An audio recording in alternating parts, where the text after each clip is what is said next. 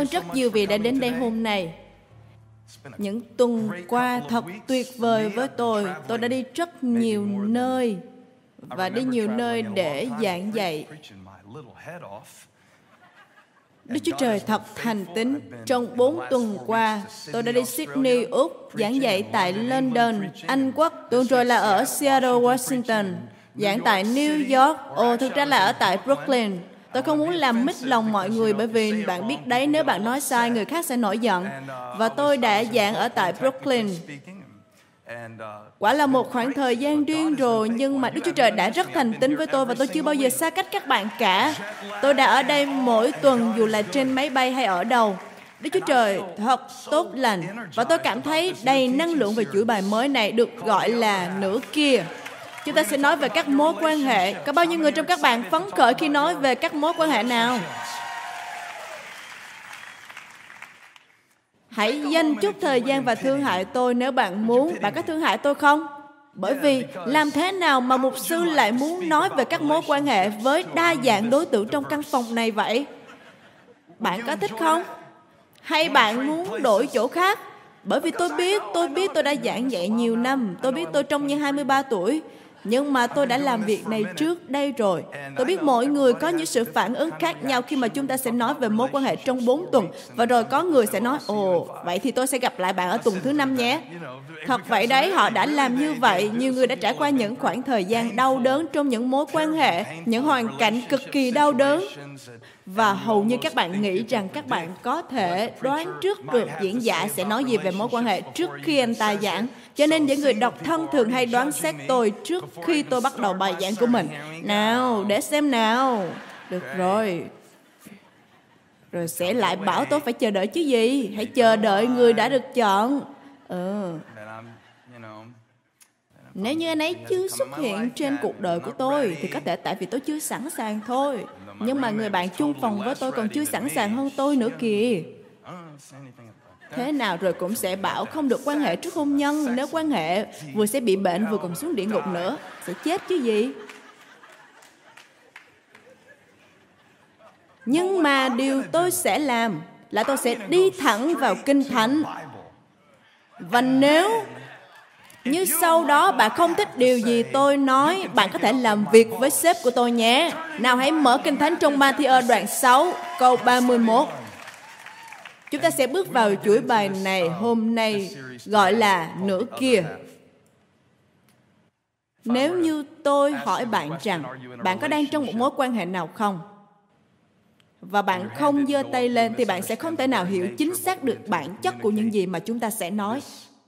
Chuỗi bài này là dành cho tất cả mọi người. Hãy nói với người bên cạnh, điều này là dành cho bạn đấy.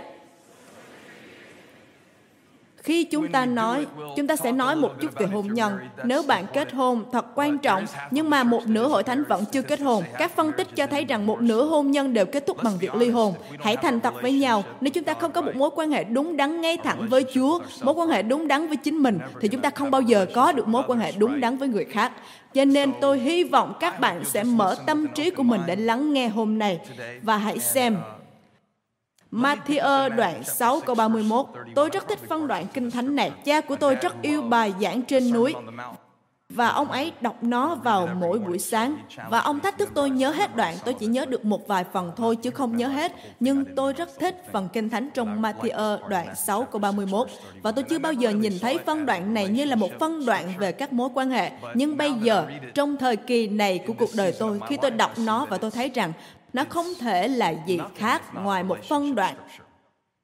nói về mối quan hệ cả. Phân đoạn này nói về sự mật thiết và sự chu cấp. Bạn sẽ hiểu được ý của tôi. Chúa Giêsu nói, vì vậy, đừng lo lắng mà tự hỏi, chúng ta sẽ ăn gì, sẽ uống gì, sẽ mặc gì.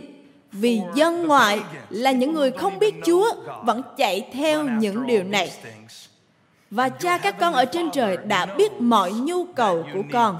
Hãy nói, Chúa biết tôi cần gì Hãy nói với người bên cạnh trong trường hợp họ đang căng thẳng lo lắng về những điều ngoài kia là những điều ngoài tầm kiểm soát của họ. Hãy nói, Chúa biết điều bạn cần. Chúa biết điều bạn cần. Và đó là một điều tốt để nói vào bất cứ lúc nào mà bạn cảm thấy như bạn không có đủ, hay bạn không có điều bạn muốn, hay bạn không có điều những người khác có. Hãy cứ nhắc nhớ bản thân rằng Đức Chúa Trời biết điều tôi cần. Đôi lúc lý do mà chúng ta không thể đón nhận sự chu cấp của Ngài ở trong vài phương diện của cuộc đời là bởi vì chúng ta không có được sự ưu tiên ngay thẳng. Và đôi lúc những điều mà chúng ta giải nghĩa rằng thiếu sự chu cấp từ Chúa thì thực tế nó là thiếu sự ưu tiên của chúng ta. Tôi có thể nói sâu hơn không? Ở câu 33, Ngài nói, nhưng trước hết hãy tìm kiếm vương quốc Đức Chúa Trời và sự công chính của Ngài, thì Ngài sẽ ban cho các con mọi điều ấy nữa. Chúa phán, khi các con đặt lòng mình ngay thẳng với lòng của ta và kế hoạch của con với mục đích của ta, ta sẽ ban cho con những điều mà cả thế gian này đang tìm kiếm. Ta sẽ cho con sự bình an mà những triệu phú không thể mua được. Ta sẽ ban cho con. Nào, mọi ơn lành và tặng phẩm hoàn hảo đều đến từ thiên thượng. Và bởi vì tôi đang ở trong mối quan hệ với Ngài, tôi có thể tiếp cận được mọi thứ tôi cần. Để trở nên người mà Chúa gọi tôi trở thành, làm những gì mà Ngài gọi tôi đã làm. Và biết rằng nhưng trước hết hãy tìm kiếm vương quốc của Ngài và sự công chính của Ngài. Thì tất cả mọi yếu tố khác sẽ được cha của tôi lo liệu. Amen. Đôi lúc khi tôi giảng tôi nhập tâm quá và quên mất các bạn đang ngồi dưới. Vậy chớ lo lắng về ngày mai vì ngày mai sẽ tự lo cho ngày mai. Sự nhọc nhằn ngày nào đủ cho ngày ấy. Những người viết Kinh Thánh không đặt ra đoạn nào cả, cho nên tôi sẽ tiếp tục đọc ở đoạn 7. Bởi vì ở đây tách ra thành một phân đoạn mới, nhưng đối với tôi thì nó đang cùng một dòng chảy. Và hãy xem câu tiếp theo. Đây là câu mà những người hút thuốc rất thích nói. Đừng đoán xét ai. Để các con khỏi bị đoán xét. Vì các con đoán xét người ta thể nào Tôi vừa đánh thức họ ở chi hội Uptown. Vì các con đoán xét người ta thể nào Thì họ cũng đoán xét các con thể ấy. Các con lường cho họ mực nào Thì họ cũng sẽ lường cho các con mực ấy. Sao các con thấy cái dầm trong mắt anh em Mà lại không thấy cây đà trong mắt mình? Sao con có thể bảo anh em mình, vợ mình, chồng mình, bất kỳ ai, sếp của mình, con của mình? Làm sao con có thể nói với họ rằng Để tôi lấy cái dầm ra khỏi mắt anh Trong lúc cây đà vẫn còn nằm trong mắt mình? Hỡi kẻ đạo đức giả. Trước hết hãy lấy cây đà khỏi mắt mình đi, Rồi mới thấy rõ mà lấy cái dầm ra khỏi mắt anh em được. Đừng cho chó như vật thánh. Tôi đang nói điều này cho những ai đang hạ thấp bản thân của mình, Đang dần thỏa hiệp những chuẩn mực của mình. Chúa Giêsu nói rằng, Đừng ném ngọc trai cho heo. Có thể bạn cần phải nhắn tin cho người con trai đó trước khi rời hội thánh và nói rằng, hãy trả lại những viên ngọc cho tôi. Đừng giải thích gì cả, cứ nói vậy thôi, nhưng bạn biết nó có nghĩa gì đúng không? Nếu con làm thế, ê chúng chà đạp dưới chân và quay sang cắn xé các con chằn. Tôi sẽ dừng lại ở câu số 7 vì chúng ta cần dừng lại ở một chỗ nào đó. Hãy xin sẽ được. Hãy tìm sẽ gặp. Hãy gõ cửa sẽ mở cho các con. Tôi muốn gọi sứ điệp này là điều chỉnh sự tập trung. Bởi vì tôi tin rằng điều duy nhất mà bạn có thể kiểm soát là sự tập trung của bạn. Có nhiều yếu tố trong cuộc đời của bạn vượt quá sự kiểm soát của bạn, nhưng điều bạn luôn có thể kiểm soát nếu bạn học cách làm thế nào và nếu bạn kết ước để làm nó, đó chính là sự tập trung của bạn. Tôi nghĩ nhiều mối quan hệ bị thất bại không phải vì mất đi tình yêu, nhưng bởi vì mất đi sự tập trung. Đó có thể cũng là một trong những lý do mà hội thánh thất bại trong khi chúng ta đang ở ngay tại đó. Đó là chúng ta mất đi sự tập trung của mình. Là khi bạn không còn quan tâm đến những điều mà Đức Chúa Trời quan tâm nữa. Và Ngài không còn có ở trong những nỗ lực của chúng ta. Đôi lúc, những gì mà chúng ta gọi là thất bại, thật ra nó chỉ là sự tập trung của chúng ta bị phá vỡ. Nó là lý do tại sao niềm đam mê tồn tại trong một vài phương diện khi mối quan hệ vừa mới bắt đầu rồi dần dần, nó biến mất và bạn tự hỏi nó đi đâu mất rồi. Không nhất thiết là bạn mất đi tình yêu. Khi bạn mất đi sự tập trung thì sẽ rất khó để tình yêu ban đầu được tập trung trong bất kỳ các mối quan hệ nào. Tôi nghĩ chúa đang gọi chúng ta, hãy quay trở lại sự tập trung. Nếu bạn để ý, hai phần cuối của phân đoạn kinh thánh mà chúng ta vừa đọc, cả hai đều bắt đầu bằng chữ tìm kiếm. Trước hết, hãy tìm kiếm vương quốc đức chúa trời. Hãy xin sẽ được, hãy tìm sẽ gặp. Cả hai phần kết của phân đoạn này nơi mà Chúa Giêsu đang nói về những đối tượng khác nhau là ý tưởng về sự tập trung. Đặc biệt là trong văn hóa của chúng ta, tôi nghĩ sự tập trung khi nói đến trong các mối quan hệ của chúng ta thường là một sự tan vỡ, đổ vỡ nhỏ. Khi tôi nói nó là một sự tan vỡ, ý tôi là nó bị đặt sai chỗ và bị nhầm lẫn. Đôi lúc chúng ta quá tập trung vào việc yêu mà lại không biết gì về quá trình gìn giữ tình yêu đó. Hãy nói gì với tôi đi nào. Và có có những quan điểm lãng mạn. Trong những bộ phim lãng mạn cho rằng yêu là phần thú vị nhất. Tôi đã đọc một bài báo khi chuẩn bị bài giảng này. Có chỗ tác giả nói rằng, có một lý do mà các câu chuyện cổ tích thường kết thúc bằng một đám cưới. Bởi vì chẳng ai muốn thấy điều xảy ra sau cuộc hôn nhân đó cả không ai muốn nói về phần kia cả Hôm nay tôi bắt đầu chuỗi bài này và nó sẽ được nói rõ hơn mỗi tuần. Tôi hy vọng các bạn sẽ lắng nghe những điều đầu tiên nền móng mà tôi sẽ đưa ra. Tôi muốn nói về bốn quyết định trong sự tập trung mà bạn sẽ đưa ra trong mỗi thời kỳ của cuộc đời bạn. Tôi biết vài người trong các bạn có thể đang giảng dạy về hôn nhân trong các cuộc hội thảo, là những người am hiểu về hôn nhân có kinh nghiệm sống 30-40 năm. Tôi vẫn chưa đạt đến trình độ của quý vị. Tôi chỉ vừa kỷ niệm 14 năm hôn nhân mà thôi. Và trong khi vài người đang vỗ tay thì vài người như, đó chưa là gì cả. Tôi kết hôn còn lâu hơn cả tuổi đời của cậu đấy, cậu bé. Xem nào, một nhóc con trong các quần jean ôm đang nói với tôi về chuyện này sau chứ. Tên quần jean ôm này đang dạy tôi cách sống trong hôn nhân sao? Nhưng dù là giai đoạn nào của mối quan hệ nó cũng đòi hỏi một sự tập trung nhất định. Đó là điều mà tôi muốn nói hôm nay. Cho nên tôi muốn đưa ra bốn phương diện và tôi muốn các bạn ghi chép lại. Tất cả mọi người hãy ghi chép. Nếu người bên cạnh của bạn không ghi gì xuống, đó là vì họ không yêu chúa và không quan tâm về lời của ngài đấy. Nào hãy xem. Điều đầu tiên mà bạn có thể quyết định là sự tập trung của bạn. Bạn không thể quyết định về những yếu tố tác nhân khác, nhưng bạn luôn có thể quyết định được sự tập trung của mình. Bạn không thể quyết định được việc ai ở lại với bạn, ai rời bạn đi. Bạn không thể quyết định được việc họ có nhắn tin lại cho bạn không nhưng bạn luôn có thể quyết định được sự tập trung của mình. Điều thứ nhất, sự tập trung của bạn là sự tìm kiếm hay trở thành tìm kiếm hay trở thành.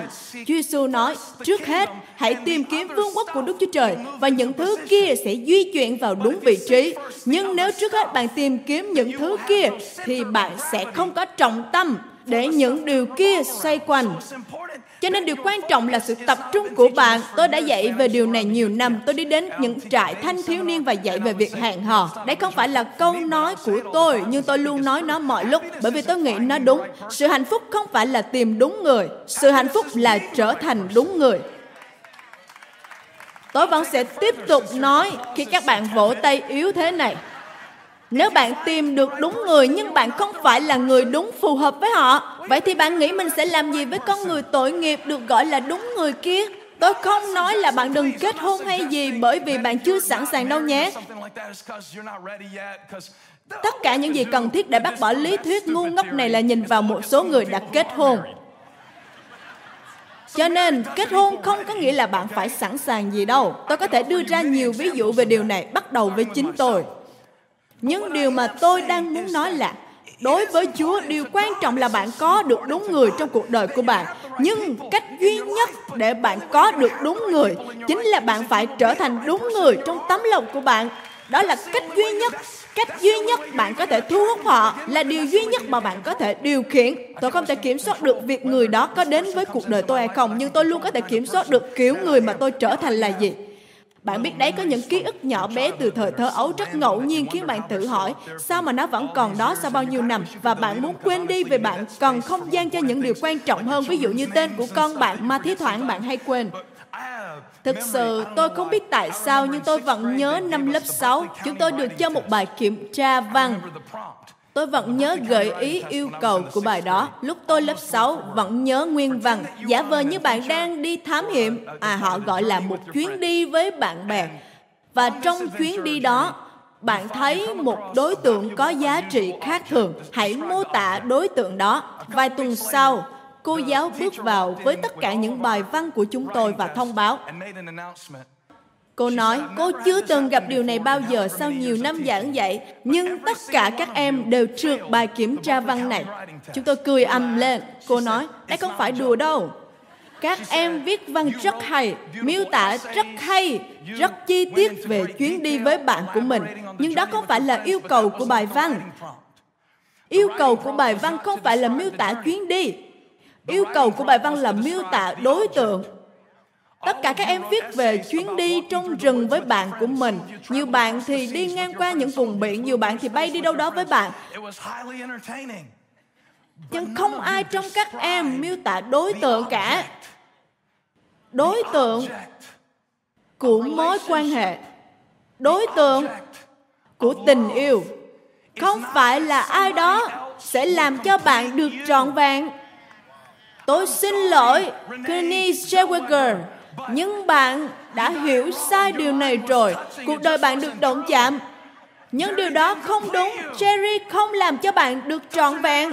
Hãy nói với người bên cạnh, bạn không thể làm cho tôi trọn vẹn.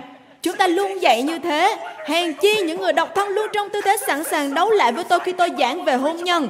Bởi vì cách mà chúng ta giảng dạy, chúng ta luôn giảng rằng cuộc đời của các bạn vẫn chưa thực sự bắt đầu khi các bạn kết hôn. Tôi muốn hỏi các bạn rằng nếu thật sự như vậy, thì sao bạn lại thờ phượng Chúa Giêsu?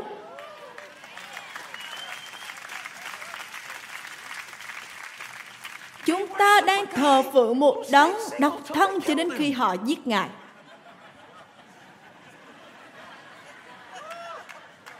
Tôi không nói là bạn cần phải độc thân để giống Chúa Giêsu đâu nhé. Nếu nói vậy tôi là một kẻ giả hình rồi. Tôi muốn nói rằng nếu Phaolô cứ chờ đợi để hoàn thành mục đích của mình, nếu ông cứ chờ đợi cho đến khi ai đó làm cho ông được trọn vẹn, chúng ta sẽ chỉ có 23% của tân ước mà thôi. Chúng ta đã dạy sai về điều này. Chúng ta đã dạy sai về điều này. Chính tôi cũng từng nghĩ sai về điều này. Trong sách Sáng Thế Ký, Chúa mô tả về hôn nhân Ngài nói với Adam và Eva, người nam sẽ lìa cha mẹ mà gắn bó với vợ mình và cả hai sẽ trở nên một. Kinh Thánh không hề chép rằng hai nữa sẽ trở nên nguyên vẹn.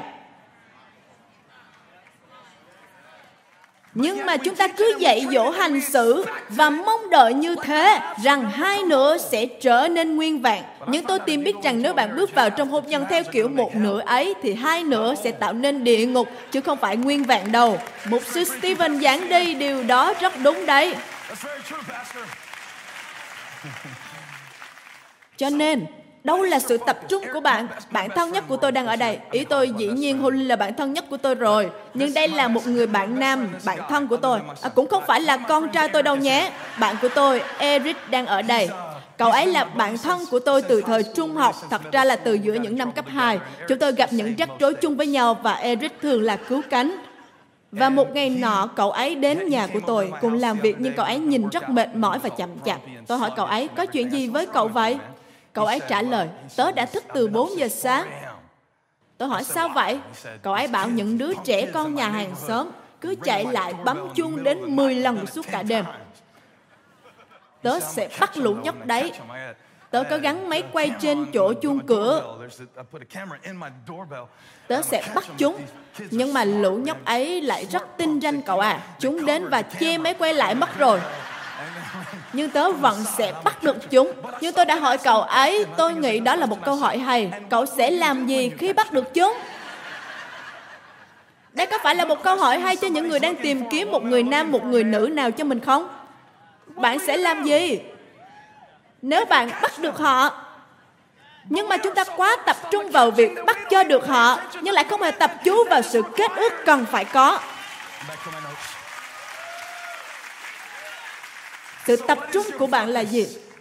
Có phải là việc mà bạn không thể kiểm soát? Có phải là những gì Chúa đang hành động trên cuộc đời của bạn? Hay là bạn đang tìm kiếm, bạn phải tìm được một người phụ nữ, rồi bạn phải tìm được một chiếc nhẫn, rồi bạn phải tìm kiếm một ít tiền, bạn phải tìm một ngày để kết hôn, tìm một nơi để kết hôn để tất cả mọi người có thể đến dự trong ngày đó. Những con người từ những lục địa khác nhau, những nơi khác nhau trên thế giới sẽ cùng đến dự rồi phải tìm váy cưới cho các phù dâu để họ cùng mặc với nhau mà họ không than phiền về màu sắc có hợp với tông màu da của họ hay không. Rồi bạn phải tìm nhà, phải tìm việc. Và cứ tìm tìm tìm tìm tìm tìm tìm tìm. Bạn đã thấy khuôn khổ này chưa? Nhưng đức chúa trời phán, những thứ đó có nơi của nó. Nếu như các con tập trung vào việc trở thành, hãy nhớ, hai sẽ trở nên một. Đó là sự tập trung con sẽ trở thành ai đây là câu hỏi rất hay Một điều khác mà Chúa Giêsu đề cập là khuynh hướng của chúng ta để sống trong một thời điểm khác. Và đây là câu hỏi thứ hai về sự tập trung của tôi. Bạn đang tập trung vào sau này hay bây giờ? Sau này hay bây giờ? Ngài phán đừng lo lắng về ngày mai. Không bởi vì bạn không có khuynh hướng về ngày mai hay bởi vì nó vô lý mà đơn giản là vì điều đó chẳng có kết quả gì cả. Bạn biết câu nói của Corey ten Boom đấy? Có thể bạn không biết nhưng cô ấy đã nói, lo lắng không làm tan biến nỗi đau của ngày mai, nhưng chỉ làm mất đi sức mạnh của ngày hôm nay. Và tôi tin điều đó, trong khi chúng ta nói nhiều về tầm quan trọng của việc không sống trong quá khứ và sự nguy hiểm trong việc sống trong ngày hôm qua. Tôi nghĩ rằng có nhiều mối quan hệ bị phá hủy bởi những thứ xảy ra trước cả khi họ bắt đầu, mà họ không hề giải quyết nó. Và rồi chúng ta cứ suy diễn như vậy về những người khác bởi những vấn đề mà chúng ta đã gặp bởi vì hành động của những người khác chúng ta bắt đầu nói với những người mà chúng ta vừa gặp kiểu như anh nhắn tin cho ai vậy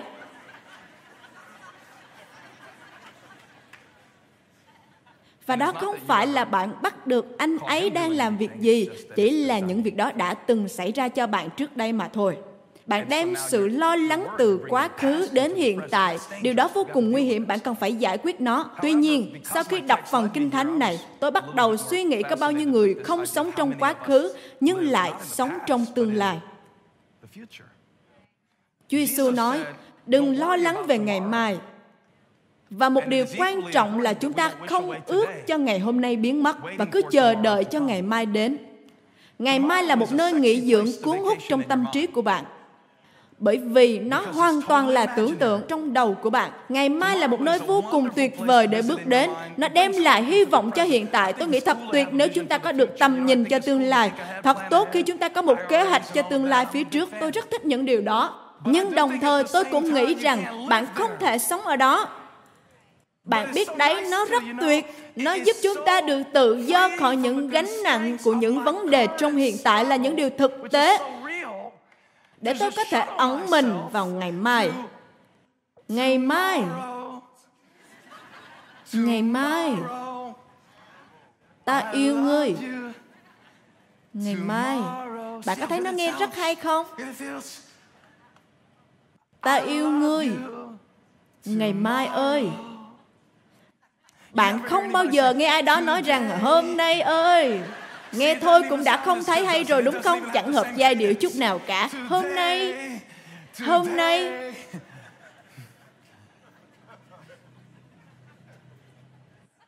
ta ghét ngươi. Hôm nay,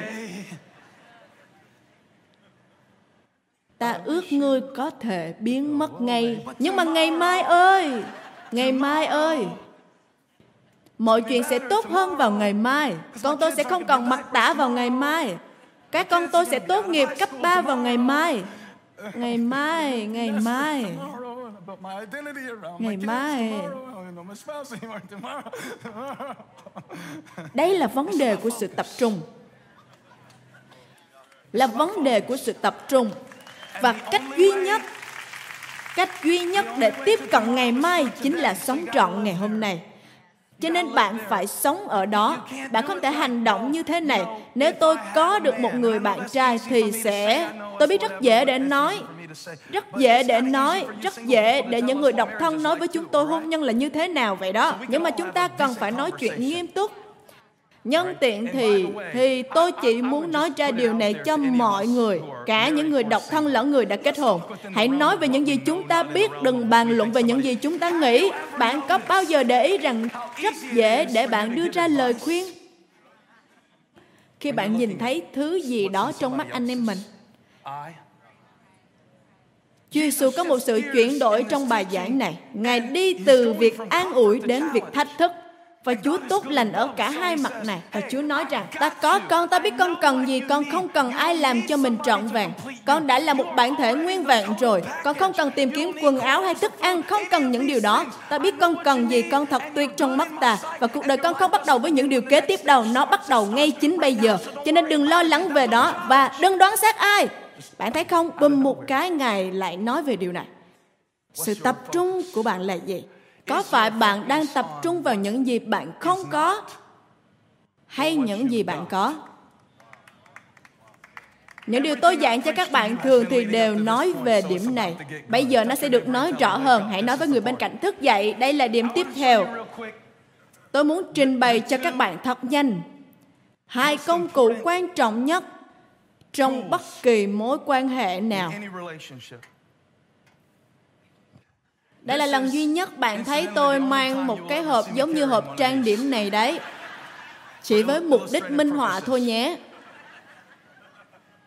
Một lần nọ con trai tôi Eli, 7 tuổi, thằng bé thấy tôi lấy hộp dụng cụ ra, nó cũng cỡ như hộp trang điểm này. Và nó nói, bà ơi, ba cũng có cái hộp trang điểm này nữa hả? Điều đó thổi bay hết cả những cơ bắp của tôi. Nhưng tôi sẽ nói bây giờ, khi bạn nghĩ về những mối quan hệ mật thiết, và những mối quan hệ mật thiết có thể là với ba mẹ của bạn hay ai đó, bạn tự nghĩ về vấn đề này nhé. Tôi không thể nghĩ thay cho bạn được. Tôi đã để thức ăn ra dĩa rồi, tôi không thể lại nhai nó thay bạn được. Khi bạn nghĩ về điều đó, công cụ đầu tiên mà bạn có trong bất kỳ mối quan hệ nào, hãy nói, tập trung. Đây là công cụ đầu tiên mà bạn có đó là khả năng để bạn khuếch đại phóng to những gì mà bạn muốn phóng to. Chúa Giêsu nói khi các con để cho cái dầm nhỏ trong mắt ai đó trở thành điều to lớn. hãy xem điều này. nếu bạn nhìn cái dầm trong mắt ai đó thì bạn phải như thế nào để thấy được một cái dầm trong mắt người khác như vậy đúng không? Vì đó không phải là thứ mà bạn có thể thấy ở một khoảng cách xa. Mắt bạn có thể đầy gàn nhưng tôi không thể thấy khi đứng trên bục giảng được. Nhưng nếu như tôi để ý thấy cái dầm trong mắt bạn, có nghĩa là chúng ta rất gần gũi với nhau. Và rất nhiều người sợ cái gọi là thân thiết, mật thiết. Bởi vì tôi không muốn bạn nhìn thấy bên trong tôi.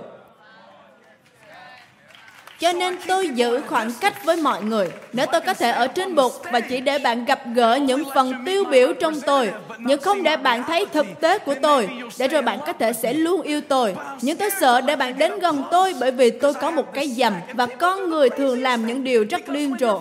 Bởi vì khi bạn mới bước vào mối quan hệ với ai đó, bạn luôn phóng đại tất cả những điều lạ lùng tuyệt vời. Wow!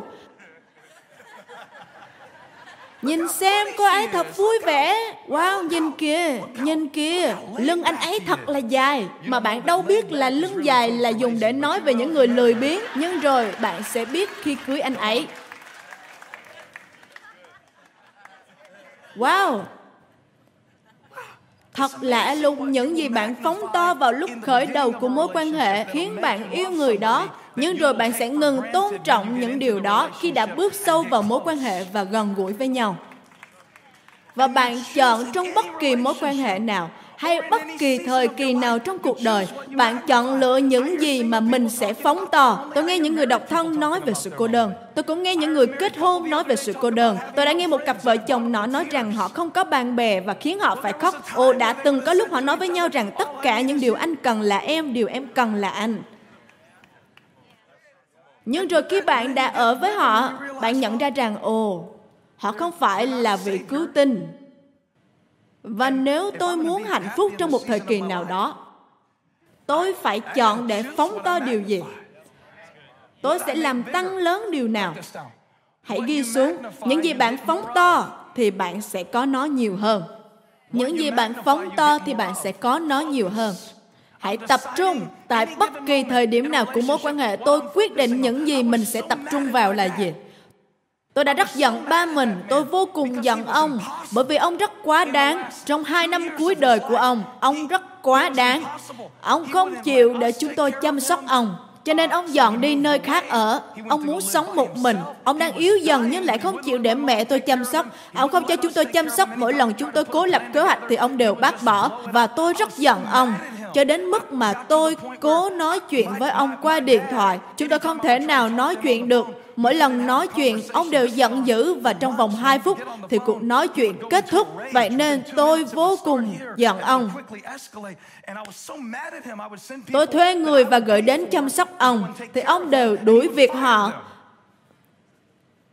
Ông đã đuổi bốn người mà tôi gửi đến bởi vì ông không muốn chúng tôi chăm sóc ông.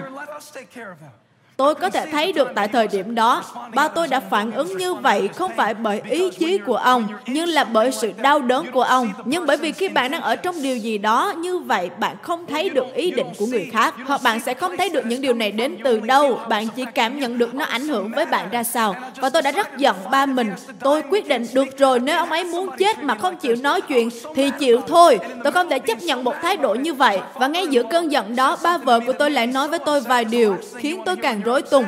Và khi bạn giận ai đó, bạn không muốn nghe những lời này. Ông nói, ồ, hãy cố nhớ lại những khoảnh khắc tốt đẹp đi nào. Hãy cố nhớ lại những khoảnh khắc tốt đẹp. Ông ấy đã làm nhiều điều cho con, đúng không? Ồ, đừng nói nữa. Đây là lần các bạn không được phép nói amen đấy. Và đó là ngày của cha. Vào năm 2012 hay 2013 gì đấy, xin lỗi vì tôi không nhớ rõ. Nhưng tôi vẫn nhớ, lúc đó tôi đang lái xe về nhà, từ kỳ nghỉ với gia đình, vào ngày của cha. Và lòng thì lại rất buồn vì tôi không thể làm gì cho ba của mình. Và giọng của ba vợ tôi vẫn ở trong đầu tôi. Ba tôi đã làm rất nhiều điều tốt, và tôi nảy ra một ý tưởng và tôi hỏi Holy có thể lái xe thay tôi không? Vì chúng tôi đang đi vào thị trấn nơi mà tôi đã lớn lên và ba tôi cũng đang sống tại đó. Và tôi có một ý tưởng ghi xuống một ký ức trong mỗi năm mà ông ấy là ba của tôi và đem nó đến đưa cho ông. Một ký ức đẹp cho mỗi năm mà ông ấy là người ba yêu quý của tôi.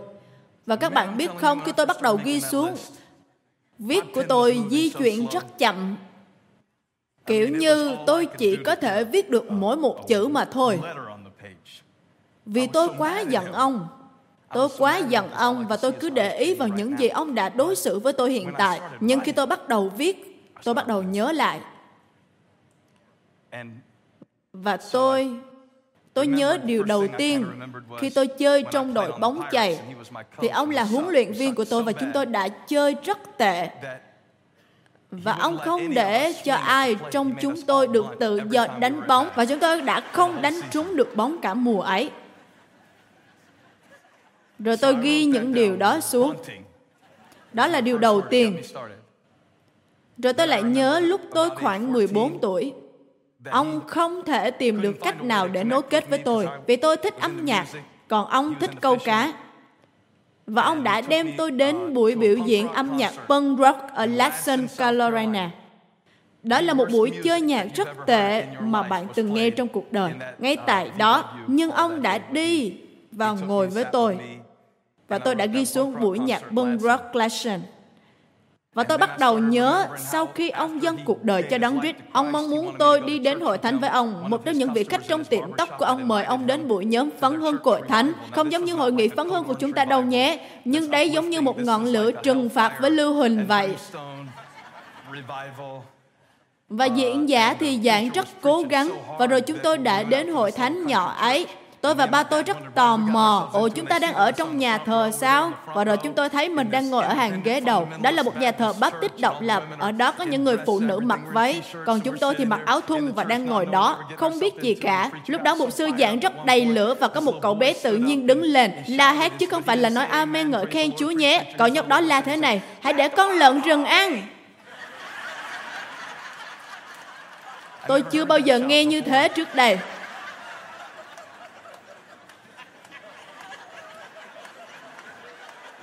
Và tôi ghi xuống để con lợn rừng ăn. Và tôi gõ cửa vào nhà đưa cho ba tôi. Tôi nói, đây. Đó là những gì tôi nói, đây. Tôi đã làm một danh sách 32 điều. Ông nói, làm sao con có thể nhớ hết những điều này? Bởi vì chúng ta lựa chọn để phóng to điều gì và bạn biết không, câu chuyện của chúng tôi đã kết thúc đẹp đẽ. Chúng tôi đã giảng hòa phục hồi. Không phải ngay lúc đó, lúc đó tôi chỉ đưa giấy rồi đi mà thôi. Tôi không muốn gặp ông. Nhưng điều gì đó đã bắt đầu. Tôi biết sự hòa giải không phải lúc nào cũng xảy ra ở cấp độ này. Tôi cũng không nói rằng nó luôn luôn thích hợp. Điều mà tôi muốn nói là bất cứ điều gì bạn mất, nếu bạn chọn để phóng to những điều đó thì bạn sẽ luôn sống trong những gì bạn đã mất. Bất cứ điều gì họ đang làm với bạn hiện tại, nếu bạn chọn để phóng to chúng, bạn sẽ quên hết cả ngàn điều tốt họ đã nói với bạn chỉ bởi vì một tin nhắn mà họ đã gửi, mà thậm chí có thể là họ chẳng có ý gì cả. Và trong đầu bạn, bạn sẽ bắt đầu phóng to. Tôi nghĩ chúng ta nên sử dụng cái này khi hẹn hò, bởi vì chúng ta không tìm kiếm đòi hỏi gì khi chúng ta hẹn hò. Chúng ta không hỏi câu nào về tài khoản ngân hàng. Ồ, họ yêu Chúa. Vâng, nhưng mà họ có tiền để mua thức ăn không? Bạn cần một cái này khi hẹn hò. Bạn cần phải nhìn được hết những cái dầm mà bạn có thể nhìn. Nhưng mà trong hôn nhân bạn phải dùng nó cho một mục đích khác. Bạn cần phải dùng nó trong một mối quan hệ gần gũi, nơi mà bạn đã kết ước. Nếu như bạn đến hội thánh này tìm kiếm lý do để giận dữ, tôi đã nói điều này với bạn rất nhiều lần về sự nỗ lực tìm kiếm. Bạn sẽ tìm được điều mà bạn tìm kiếm. Bạn sẽ tìm được, hãy tìm, sẽ gặp. Đó có phải là điều mà Chúa Giêsu nói không? Điều này áp dụng cho cả điều tốt và điều xấu. Đây là một điều mà vợ tôi rất giỏi. Tôi rất thích thú vì vài tuần nữa cô ấy sẽ dạy cho lớp học phụ nữ. Hãy vào một phụ nữ của Hội Thánh Elevation nhé. Tôi đã nói là tôi cũng sẽ đến dự. Tôi không thể chờ nghe cô ấy giảng.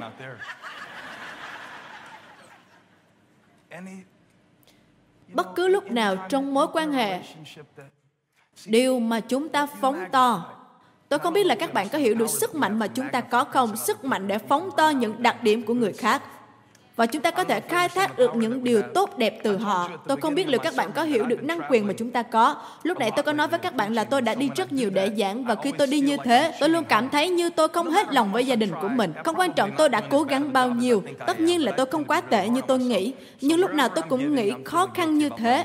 Cho nên bất cứ lúc nào tôi ban cho thì tôi lại cảm thấy xấu hổ về những gì tôi không thể ban cho. Bạn có như vậy không? Kiểu như vẫn chưa đủ và tôi cứ như thế, cảm thấy rất tệ.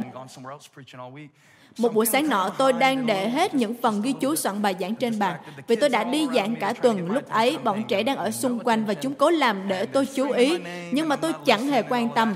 Và chúng kêu la tên tôi, tôi cũng không thèm nghe. Chúng biết là tôi nghe nhưng không để tâm vì tôi phải soạn bài. Và tôi lại cảm thấy rất tồi tệ về điều đó. Tôi cứ hành động như thể rất căng thẳng. Nếu bạn không có con nhỏ, bạn sẽ không cảm giác thế này. Nhưng tôi nghĩ nhiều người cũng sẽ cảm giác như vậy ở một vài lĩnh vực. Kiểu như tôi không có đủ để ban ra cho mọi người. Cảm giác như là một kẻ thất bại. Chỉ một chút thôi nhưng tôi vẫn không thoải mái, ngột ngạt. Tôi cần phải trở thành một người cha tốt và cũng phải trở thành một mục sư. Tôi không biết làm sao để trong một lúc làm được cả hai điều đó. Và tôi thấy cô đơn, bọn trẻ thì cứ là. Và tôi lại bực tức, nhưng đó không phải là lỗi của chúng. Và Holly đã lên tiếng, cô ấy nói, các con, ba các con là một người rất tuyệt vời. Mẹ hy vọng khi các con lớn lên, các con phải làm việc chăm chỉ như ba của các con vậy. Ba các con đã đi giảng cả tuần, làm việc Chúa giao, chu cấp cho gia đình của chúng ta. Và giờ các con xem đi, bà đang phải soạn bài giảng nữa kìa. Hãy để tôi nói với các bạn điều này. Cô ấy khiến tôi cảm thấy tốt hơn trong vài lời nói. Trong vài lời,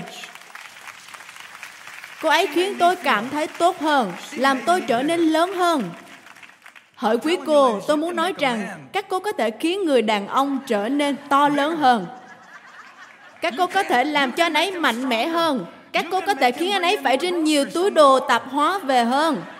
Chỉ cần nói với anh ấy rằng anh ấy rất mạnh mẽ. Tôi không biết là Holly đã học điều này từ đâu nhưng khi chúng tôi vừa kết hôn tôi mang những túi đồ tạp hóa từ xe hơi vào nhà. Nhưng mà từ lúc nào tôi không còn làm thế nữa giờ đó là việc của lũ trẻ. Nhưng mà một ngày nọ tôi mang những túi đồ về. Bạn biết đấy vài cái túi ở hai tay và bước vào nhà. Holly nói sao anh làm được hay vậy Tôi trả lời, ồ, có gì đâu, dễ lắm em, dễ lắm em ơi.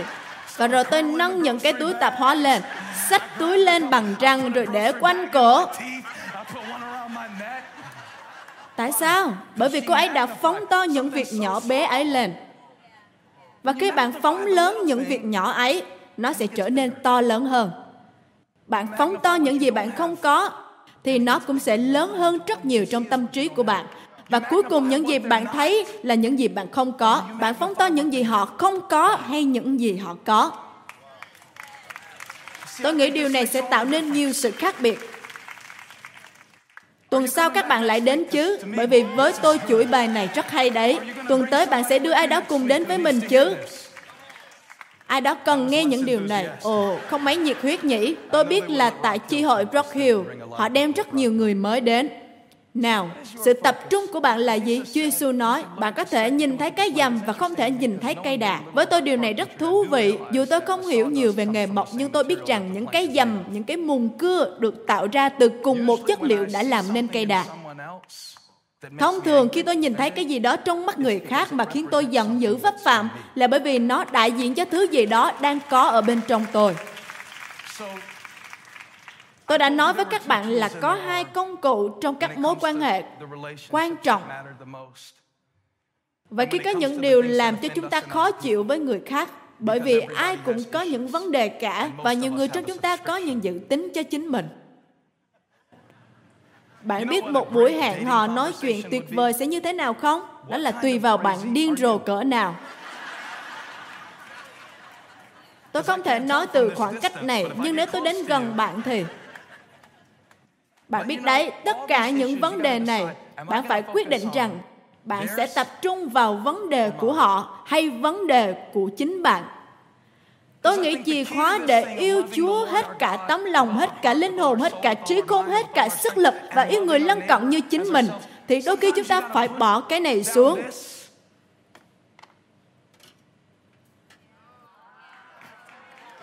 Và nhấc cái này lên và hãy hỏi Chúa rằng Chúa ơi Ngài đang muốn dạy con điều gì vậy? Hay là con cần phải thay đổi điều gì đây Chúa? Bởi vì con cứ cố thay đổi Charlie và Charlie lại chẳng hề thay đổi. Và giờ con đây Chúa ơi, theo lời trong một bài hát của ông vua nhạc Bob, nếu bạn muốn khiến cho thế giới này trở nên một nơi tốt đẹp hơn, thì bạn sẽ bắt đầu từ đâu nào? Đôi lúc bạn còn phải bắt đầu bằng chính bạn. Và Chúa nói, bạn thậm chí không thể giúp đỡ những người bạn yêu thương khi bạn bị tiêm nhiễm bởi những vấn đề mà bạn đang cố giải quyết. Cho nên, hãy yêu Chúa là Đức Chúa Trời ngươi, đó chỉ mới là một nửa mà thôi, nhưng cũng phải yêu người lân cận như chính mình nữa, đó là nửa còn lại. Chúng ta không thể có chiều này ngay thẳng và chiều này lại không thẳng được. Bạn không thể cùng một lúc đối xử với người khác như rác và lại thờ phượng Chúa được. Bạn không thể có được chiều này ngay thẳng cho đến khi chiều này của bạn thẳng trước đã. Bạn không thể đối tốt với người khác nếu bạn không biết Chúa yêu bạn và bạn không thể yêu Chúa cho đến khi bạn đón nhận tình yêu của Ngài một cách miễn phí. Và những điều đó đã làm nên thập tự giá, tạo nên một sự trọn vẹn, hoàn tất cả hai chiều.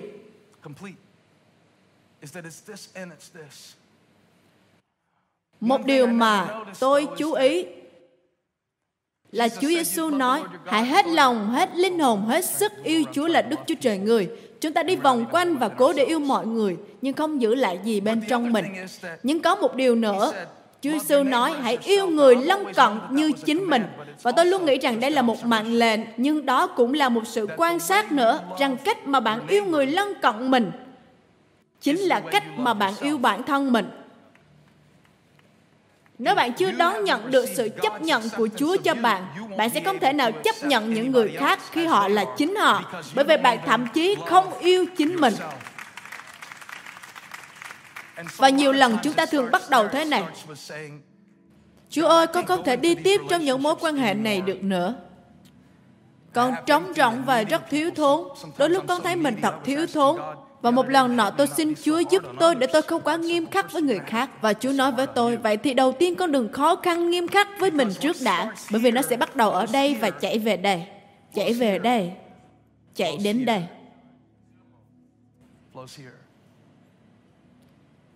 Và tôi muốn bắt đầu chuỗi bài này hôm nay và hỏi các bạn rằng sự tập trung của bạn đang ở đâu. Bởi vì nếu một người nào đó là trọng tâm trong sự tập trung của bạn và họ chịu trách nhiệm cho sự vui mừng của bạn, thì bạn sẽ luôn luôn khốn khổ. Nếu bạn cứ cố làm việc của Chúa và điều chỉnh ai đó, và bạn tập trung vào những gì họ cần phải có để trở thành ai đó, hãy để tôi nói với bạn điều này sẽ không có một chiến lược nào tệ hơn thế dành cho sự thỏa mãn cá nhân của bạn. Chính là khi bạn đặt trách nhiệm đó vào tay của người khác.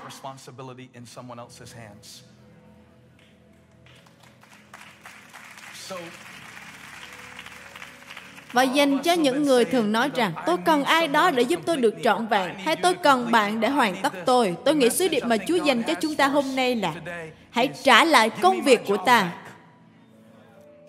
ta là đức chúa trời tốt lành ta là cha tốt lành ta biết con cần gì và đây là điều khác biệt giữa chúa và những người khác trong cuộc đời bạn Ngài không chỉ biết bạn cần gì, nhưng Ngài còn có cả những điều bạn cần. Và Ngài là đấng duy nhất có những gì bạn cần. Tôi muốn các bạn đứng lên từ mọi chi hội. Tôi muốn cầu nguyện cho các bạn. Chúng ta sẽ nói về chuỗi bài này trong vài tuần nữa. Chúng ta sẽ nói sâu hơn nữa về chuỗi bài này. Sự chữa lành sẽ đến trong lòng bạn. Ngài sẽ mở cửa. Đức Chúa Trời nói, nếu chúng ta gõ, cửa sẽ mở, tim sẽ gặp. Sự tập trung của bạn đang ở đâu? Hãy dành ít phút cho Chúa trước khi bạn ra bãi đậu xe bóp còi vào người khác sau khi thờ phượng Chúa.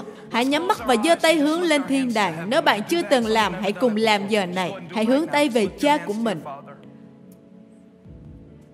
Và tôi muốn bạn hãy bắt đầu phóng to Chúa, tôn cao Ngài và những điều tốt đẹp mà Ngài đã đặt để trong cuộc đời bạn. Có những người trong các bạn đang cô đơn, tôi hiểu và Chúa cũng hiểu nữa. Không sao cả khi bạn cô đơn, không sao cả. Đấy là một phần trải nghiệm cuộc sống của con người. Chúa Giêsu đã trải qua sự cô đơn đến mức Ngài cầu nguyện rằng xin cất chén này khỏi con. Những người lẽ ra phải ở cùng Ngài trong lúc Ngài chịu thương khó, giờ đã bỏ Ngài trong giờ cần thiết nhất. Ngài biết sự cô đơn là thế nào và Ngài muốn đứng lên từ trong chính lòng của bạn giờ này và nhắc bạn rằng Ngài chính là đấng làm cho bạn được trọn vẹn hoàn hoàn tất bạn là sự thỏa mãn của bạn là sự trọn lành của bạn cha ơi chúng con cảm ơn ngài vì những con người ngài đem đến đây. Cảm ơn chúa vì công việc của ngài đang thi hành trong cuộc đời chúng con. Cảm ơn chúa vì chúng con được hoàn tất trọn vẹn ở trong đấng Christ. Mọi điều chúng con cần ở trong ngài. Mọi điều chúng con cần để trở thành người chồng tốt, người vợ tốt ở trong ngài. Tất cả những gì chúng con cần để hoàn thành mục đích trong thời kỳ độc thân. Những gì chúng con cần để trở thành người cha, người mẹ tốt ở trong ngài. Những gì chúng con cần để tha thứ ở trong ngài. Và giờ chúng con không tập trung vào những gì mình không có, nhưng chúng con tập trung vào Ngài. Vào chính Ngài là ai? Chúng con cảm ơn. Vâng ơn Ngài. Vì chính Ngài là Đức Chúa Trời vĩ đại Vì Ngài là Đức Chúa Trời lạ lùng Ngài là Đức Chúa Trời mạnh mẽ năng quyền. Nào hãy ngợi khen Chúa. Khi chúng ta ngợi khen Ngài, tôn cao Ngài Chúng ta sẽ khai phóng sự hiện diện của Ngài trong cuộc đời của chúng ta. Chúa ơi, chúng con cảm ơn Ngài.